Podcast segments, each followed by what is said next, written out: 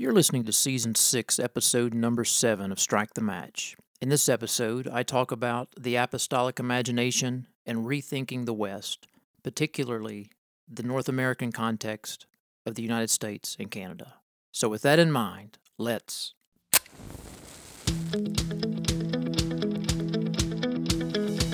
Welcome to Strike the Match with teacher and missiologist Dr. J.D. Strike the Match is a podcast that addresses matters related to missions, innovation, and leadership. Now, here's J.D.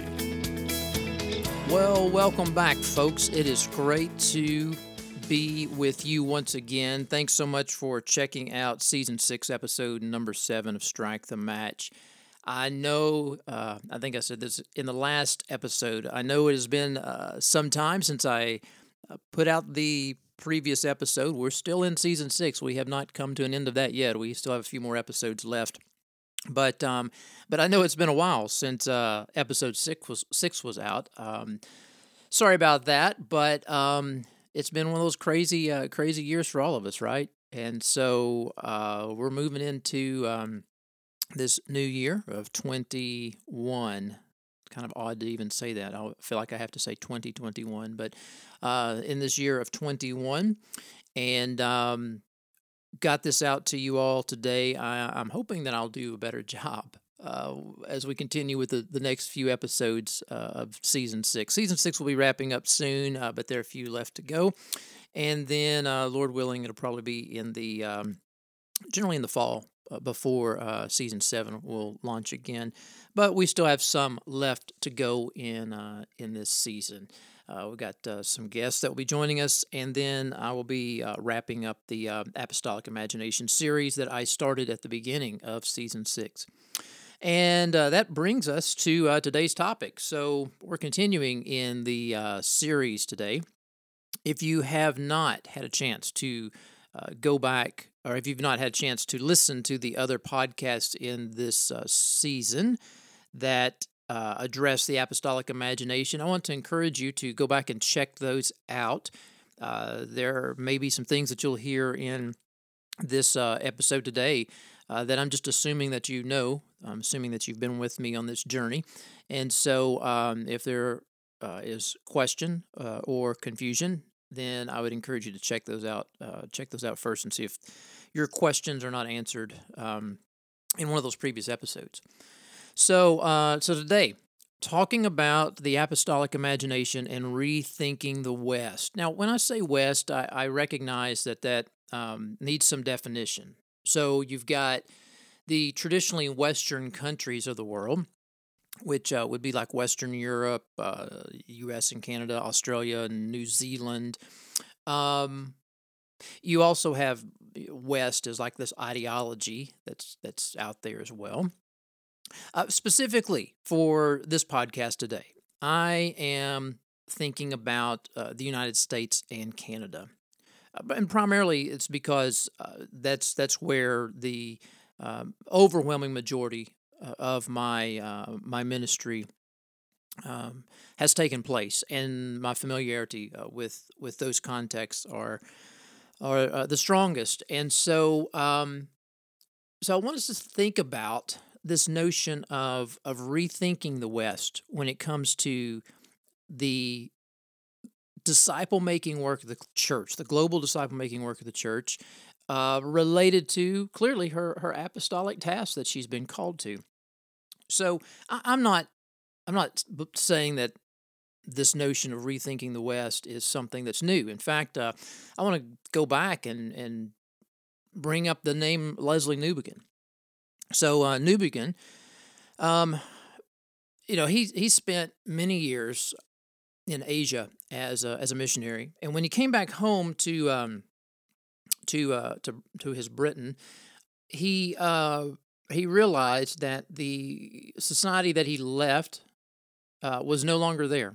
The uh, home to which he returned was a different place, and and he began to to talk about. Now, this would have been in the mid twentieth century, and so he began to talk about the need for um, the gospel to to re-engage the traditionally Western context. Uh, in fact, he actually, you know, he he made this statement. He, I'll, I'll quote him here. He says, "quote There is no higher priority for the research work of missiologists than to ask the question of what would be involved in a genuinely missionary encounter between the gospel and this modern Western culture." So, what he was saying was was that the the church really needed to rethink what it meant to engage uh, the context in which she finds herself being called the Western world. Now, sometime later, particularly in the 80s, definitely in the 90s, uh, you have um, some some groups in the states uh, that formed, for example, the uh, Gospel in Our Culture Network. Uh, many mainline um, uh, church leaders connected to that group heavily influenced by the uh, the work of Leslie Newbigin in the um, the mid 20th century, late 20th century. And uh, 1998, you have Darrell Guder publishing the book. Uh, he edited the book. He published a book called The Missional Church. And in that book, it, it really drew attention to Newbigin's thinking about okay, what does it look like for the, the church in the West to to to rethink what it means to engage her context with the gospel it drew attention to Newbigin as North Americans are concerned. So the, the, conversations have been happening for some time in uh, Western Europe, but as far as North America, it was really in the in the 1990s. And so it's it's, it's out of that time period that we enter into the missional church movement. Um, and and some other uh, related uh, discussions and conversations it was it goes back to Newbigin. It goes back to that question about the notion of re-engaging Western culture. But but here's the thing. Here here's my here's my concern. Um, while I think that that Newbigin's work has been most helpful, it's been most helpful to me. It, it never really it never really brought about. It never resulted in the necessary paradigm shift for apostolic work, at least not in North America. Um, much of the, the missiology that was developed and advocated uh, that came out of the Gospel in Our Culture Network in the 1990s and early 21st century, um, much of the missiology developed became filtered through what I have called, and you've heard me say this before, and you've read about this on my blog, it became filtered through a pastoral imagination to be implemented through established church structures that were already in place. And and so, even though this phrase, the West as a mission field, has grown in popularity since the turn of the century, the language of mission or missional obviously is regularly used. But the truth is, is that there's very little apostolic function that occurs in the North American context. So, so what I want us to think about today is this concept of rethinking the West and it really involves uh, at least a couple things. One, I think that it helps us to to recognize that we need to understand and apply the apostolic imagination to the church's labors in the traditionally Western world. And number two, at the same time, when we rethink the West in light of the apostolic imagination, it also challenges us to consider how we, as the body of Christ, are using our resources and opportunities throughout the world. Uh, specifically, I'm, I'm thinking about the notion of our finances and, and even the notion of partnerships as well, developing partnerships with majority world church leaders. Now, of course, you've, you've heard me say before that the greatest needs, both physical and spiritual needs, are outside of the traditionally Western context. Um, However, in this podcast, I'm, I'm turning a hard look toward the United States and then also to Canada as well. So let me talk about this concept that you've heard me refer to in previous episodes as the pastoral hegemony. Now, keep in mind, I, I do not consider myself an apostle. Um, in my calling and my background in almost 20 years, um, my ministry has involved pastoral leadership. That's who I was. That's uh, who I still am to some degree, even though primarily I'm involved in training a lot of pastors now and uh, discharging my ministry heavily through uh, through teaching, um, in primarily in the academy. But um, but you need to understand that you need to keep that in mind. So when I when I talk about a pastoral hegemony and when I talk about pastors, I'm not I'm not belittling um, the the the role of the pastor. Or if your church tradition doesn't like the term pastor, then substitute it for the word elder. That's fine. It's it's, it's the equivalent there in the scriptures. Overseer, if you prefer that. So so what what what am I saying? Basically, here's what we have. Um, within the traditionally Western world, and I'll say we'll zoom into North America here. Um, for the most part, the notion of ministry that exists through the church, in and through the church, is filtered through a pastoral understanding of everything that she does. In other words, there, there is not an apostolic framework, there's not an apostolic lens, there's not an apostolic, if you will, imagination into which the context is being filtered and then the practical outworking of ministry is to be displayed. The filter by which everything passes through is a pastoral filtering system. And that, you know, there are a lot of reasons for that. I mean, we, we basically have a history uh, of um, civilization on this continent uh, when it comes to Christianity that was basically a colonial approach. Uh, you had uh, instant churches coming across on ships from Western Europe and landing on the shores of what would become the United States and Canada and basically uh, starting worship gatherings, starting instant church. Uh, clearly, there are examples of people like um, the early Methodist uh, movement, the early Baptists on the frontiers. You have the example of the Moravians at times um, and other groups, but for the most part, everything was was still was filtered through a pastoral approach, and I would even say even some of those um, examples in Methodist tradition, Baptist tradition, and the um, and the early Moravians uh, had a very heavy uh, understanding of pastoral ministry related to uh, the work that they were doing, even though it was oftentimes seen as missionary or apostolic uh, by some. And so what we what we find ourselves in today is a, a situation whereby, when it comes to reaching unbelievers, um, it, we basically operate from a pastoral approach. So this this kind of pastoral uh, mentality, if you will, it, it assumes oftentimes that we reside in a reached context. Now, a context where there are lost people, don't get me wrong, but it assumes a reached context with the belief that pastoral ministry is sufficient for the needed disciple making activities. For unbelievers living in environments within the shadow of the steeple, it is thought uh, that um, established church ministries, what is necessary to reach them and to assimilate them into church membership.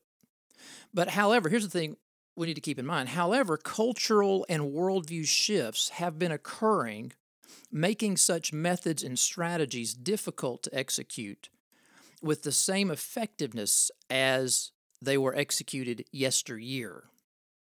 So, cultural gaps have been growing between believers and non believers. In the United States, for example, evangelical constituency hovers about a quarter of the population. And it's been like that for some time. And it should actually cause the church to wonder if maybe the predominant approach to reaching the country, reaching the lostness, the predominant method and strategy um, has actually reached its maximum potential in the sense that we're not seeing the shifting of that quarter of the population, so to speak. So, whenever the church becomes more established in her functions, um, disciple making activity, churches, structures, organizations, they become filtered through an apostolic, or excuse me, through a pastoral lens. And the result is that methods and strategies that support ongoing pastoral training and established church development um, generally have little uh, attention toward the apostolic labors. So you have methods and strategies which are absolutely necessary and essential and important for life and ministry in this North American context, but there is this exclusion of the apostolic type of ministry. And so, for example, even even the predominant I'll just give you an example. So the predominant approach to to church planting activities in North America, in the United States and Canada, the predominant methodology and strategy is to is to plant churches by starting with pastoral leadership and gathering long-term kingdom citizens together to unite to be the local expression of the body of Christ in a particular community and then to be engaged in disciple making activities. Now, while I've been involved in that, while I've trained people to be a part of that, I'm not anti that. That is not the apostolic model that we see in the New Testament if we're looking for something to give us definition and shape to this thing called church planting. In fact, what you see is really just the opposite. And that is, you have these apostolic teams that enter into lostness, into fields of lostness, and they continue to do evangelism until disciples are made. And then they gather those new disciples together to be the local expressions of the universal body of Christ, and then to raise up and appoint out of those new believers their own elders, into which those new congregations will be engaging locally and globally. And so uh, that is just one example. I mean, if you begin to even think about the way that uh, we bring we do ministerial training, um, in in this context. I mean, for the most part, uh, our approaches to training, particularly through the academy, our approaches to training are generally to train pastors. Again, don't get me wrong. I am all for pastoral training. I'm all for pastoral training at multiple levels. Um, so, so I'm not anti that. But whenever that becomes the the primary understanding of what we are to be training for, we often either do one of two things. We either neglect the apostolic type of training or we take the apostolic and attempt to make it fit into the pastoral base of training that has been established. And I think this is seen in, in many of our uh, seminaries and colleges today, whereby you you have training options that are available for uh, those people that we will call missionaries. But yet, when you begin to look at the overall programs of what they're doing, uh, there's a great deal of their training that is designed primarily for uh, well established local church ministries. And again, if we're looking to the New Testament for a definition of what is this notion of what we have come to call, at least by the 1600s, missionaries, um, that apostolic understanding, that apostolic framework is that while there is a great concern for established churches, um, the apostolic tends to spend a great deal of time among those that are unbelievers where there is little to no structure in place.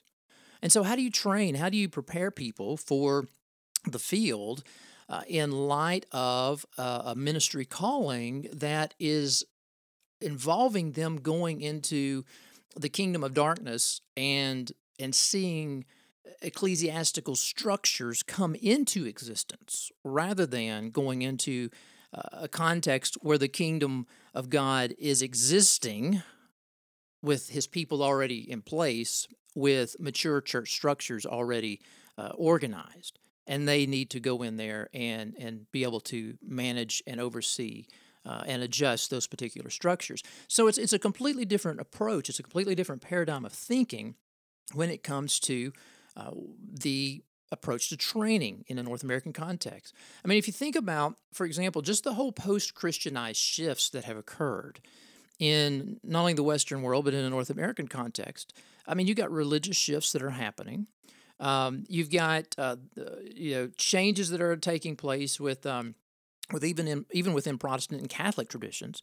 Uh, you're seeing the rise of the nones, N O N E S, uh, that's taking place. You're, you're seeing um, tied into that the the migration of so many unreached people groups from all over the world to traditionally Western contexts, bringing various religious perspectives. And so we, we find ourselves in a context, in an environment whereby I believe that the cultural shifts have, have progressed to such a point that in many contexts throughout the United States and throughout Canada, that the only way that the gospel is going to be able to spread among a particular people group, many people groups in certain communities and contexts, certain urban environments and rural contexts, is when an apostolic approach is being used rather than many of the pastoral approaches that we have often relied on for the most part since the since the Europeans came uh, to the shores of the North American continent. So I also said, you know, in this podcast, I wanted us to take a moment to kind of think about the the apostolic imagination and its bearing on just our use of resources and thinking about the resources that we have. And while there, you know, there there there are many different ways that we can think about this. Uh, you know, resources involve people. They also involve time. They also involve opportunities. Uh, but clearly, they involve the issue of money. And it is difficult to find. Um, uh, accurate information when it comes to doing research. It's difficult to find accurate information on the use of financial resources. But what do we know? What what have we what have we um, seen? What are we seeing when it comes to financial resources and the gospel advancement? In other words, if we truly are a people that are seeking to carry out the mission of God in the world, does the apostolic imagination, you know, his imagination, is it is it is it something that is significantly guiding our thoughts and our steps and what we do? Um, so let's go back to 2001 for a second. So in 2001, David Barrett and Todd Johnson uh, published this this large work in 2001. It's called World Christian Trends, AD 30 to AD 2200. And in this book, they estimated that the church has an enormous amount of financial wealth. In fact, they estimated that there was an annual $270 billion found in the church's pocketbook, if you will. And, and they make this statement, and here I'll quote them. They say Christians have enough money to implement even their wildest dreams of worldwide ministry and global evangelization, end quote. Now, what we find is that we reside in a time where, whereby even though the money is there, the, the imagination is not channeling it in a direction related to the global task before us. In fact, Joshua Project just recently noted uh, that limited resources directed toward the unreached is one of five contemporary Great Commission challenges. So it appears on the whole that to build off of Barrett and Johnson's quote, it appears on the whole that global disciple making is not part of Christians' wildest dreams. Um, continue on with Barrett and Johnson, their work. They note that approximately 95% of that income amount, that 270 billion, 95% is assigned to the needs of the church and her ministries at home. So the remaining 5%, where does that go? It goes to support world mission. So the average church member, now this was their study in 2001. So the average church member who gave about $2.75 each week basically provided 15 cents for missions. Um, at the time of their findings, however, the reality was even more troubling because, for example, they divided the world into areas whereby there was uh, uh, uh, churches that were developing and then the least reached of the least reached, if you will. And so, what did they find? They found out that of the $15 billion that the church was giving to missions, 13 billion supported pastoral ministry in parts of the world, what they called World C, places where they were over 95% evangelized and church members comprised 60% of the population. They also found that 1.8 billion went to support evangelism in countries where the population was over half evangelized. And so bottom line, what does this mean? It mean that it, it means that in 2001, only about 250 million dollars, 250 million dollars went to the least reached to the least reached. Percentage wise, what does that mean? It means 0.1%, not even 1%. 0.1% of the church's annual income went to the unreached peoples. This was in 2001. This was many, many years after 1974 when the evangelical church began heavily talking about the hidden peoples or the unreached people groups. So let's fast forward until uh, until today. So in 2020, uh, Gina Zurlo, Todd Johnson, who was a part of the 20, 2001 study, and Peter Crossing, they uh, did another uh, research project, and they projected that by mid year of 2020, the annual amount for what they called foreign missions would have increased to, listen to this, $47 billion. And by 2025, that number is expected to soar to $60 billion. Now, the article reporting their research did not address how much was allocated to areas of the world where the church was established and developing, and areas of the world where the least reached or the least reached existed. Um, but I am willing to say that I believe that it's likely that the percentages probably have changed very little since 2001 and the findings that uh, they had then. Um, to kind of jump back to 2001, in a in a survey of 810 North American mission agencies published in the Mission Handbook, it was noted that though 94% of all U.S. workers were being used for evangelism and discipleship activities, so almost all of them, 94%, um, only 59% of the overseas monies was actually applied to that category of evangelism and discipleship. However, 3%, only 3% of the workers were engaged in relief and development, but yet they were responsible for 35% of the financial income. Uh, Canada, not much different. Among Canadian agencies, 82% of the workers in 2001 were involved in evangelism and discipleship activities, and they were receiving 31% of the overseas monies designated for that task, yet just over 8% of their missionary force was geared toward relief and development. However, R&D was responsible for 67% of the income. Um, very interesting. Very interesting, especially in light of a previous podcast in which I talked about the notion that among evangelicals, uh, right now, the majority perspective is that when it comes to any kind of priorities, in the mission of God, there are no priorities. And so evangelism is considered just one uh, possibility of church activities among a variety of church activities. Uh, you may want to go back and check that out. Um, but let's think about 2017. So, in the 22nd edition of the Mission Handbook, and by the way, the handbook is basically um, a book that uh, has a listing of all of the North American agencies, agencies that are headquartered in North America, um, mission agencies, that is.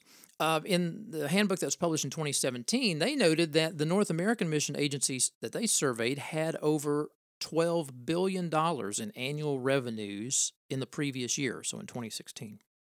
It was reported that from 98 until 2016, the percentage of all agencies indicating a primary activity in the evangelism and discipleship category had dropped significantly a decline of almost 19 points was observed, reducing the statistic from 63% to 44%. While evangelism, church planting, and discipleship remain as top priorities among mission agencies in North America, uh, the percent of agencies noting a primary activity in the category of relief and development actually doubled from 1998 to 2016. Uh, increasing from 11% to 23%. Education and training, that, ca- that category also increased by 10 percentage points in that period of time. So again, what what what's going on? There something is happening among evangelicals, and it's been going on for at least 20 years, uh, related to the notion of this thing that we call evangelism and church planting and our financial resources. And so if financial resources reflect where our heart is, our passion, our interest, if that's where our, our treasures found and our heart is attached to that, then what we're seeing and what we have been seeing is is something that I would say is not reflective of the apostolic imagination when it comes to the use of financial resources throughout the world. When it comes to the prioritization given to the evangelistic work of preaching the gospel uh, among the nations of the world. And so I would say as we move forward, some of the things that we, I believe we need to keep in mind is that we need to really think about in the North American context, uh, uh, basically, how do you fund apostolic teams? So um, it's safe to say that the church clearly lacks vision, kingdom vision, if uh, if measured by how much we're allotting to reach the nations with the gospel when it comes to our finances. And so I would say we've got to really begin to think about well, what does it mean to fund apostolic teams in a Western context? And what is that going to mean? Well, that's going to mean going back to the scriptures and looking at how apostolic teams were funded through churches, through individuals, through uh, hands-on work, personal you know, vocation. But at the same time, that's going to open up a whole realm of thinking about the issue of training. So, how do you then train apostolic teams? How do you put support structures in place, assessment processes in place? How do you, uh, as a as a local church, begin to uh, call out, equip, uh, and partner and provide pastoral care for the teams that you're sending? That brings us to a whole other issue, and that is we've got to learn to train pastors to develop an apostolic imagination. It's not to train pastors to become uh, apostles. I'm not saying that. I'm saying train pastors to develop an apostolic imagination so that they would know how to lead their congregations as they discharge their pastoral responsibilities at the same time of how those congregations can be involved in apostolic development, equipping, shepherding, and sending. And that kind of brings us to another big thing to keep in mind, and that is the issue of partnership development. Because on a global scale, so beyond the North American context, on a global scale, the church in the West is really going to need to think in terms of what does it look like to partner with other brothers and sisters throughout the world, where we're talking about legitimate partnerships whereby there's an equality at the table, whereby there's shared leadership, there's shared responsibilities, there's shared contributions, shared respect uh, that takes place. This is a growing field right now in the area of missiology. A lot of pieces of literature are being published on this topic, but we need to think about those matters as well. And circling back around, I'll leave it on this. When it comes to the North American context, as brothers and sisters have migrated from all over the majority world contexts, how do we then partner with them in the United States and Canada to continue carrying out the apostolic work of the church in this context as well? Well, I know we've covered a lot of territory, a lot of uh, food for thought here today, folks. I just want to say thanks so much for um, listening. Thanks so much for taking the time out to think about the apostolic imagination and recognizing that it influences everything that we do, not only abroad, but also at home as well. Until next time. You have been listening to Strike the Match with JD Payne. You can find JD on Instagram, Facebook, or follow him on Twitter at JD underscore Payne. And if you'd like to check out more books, posts, and podcast episodes, visit jdpayne.org. You can also subscribe to this podcast on your favorite Android app or at iTunes. And we'd be honored if you would consider rating us or leaving comments. Thanks again for tuning in. We hope you'll join us next time.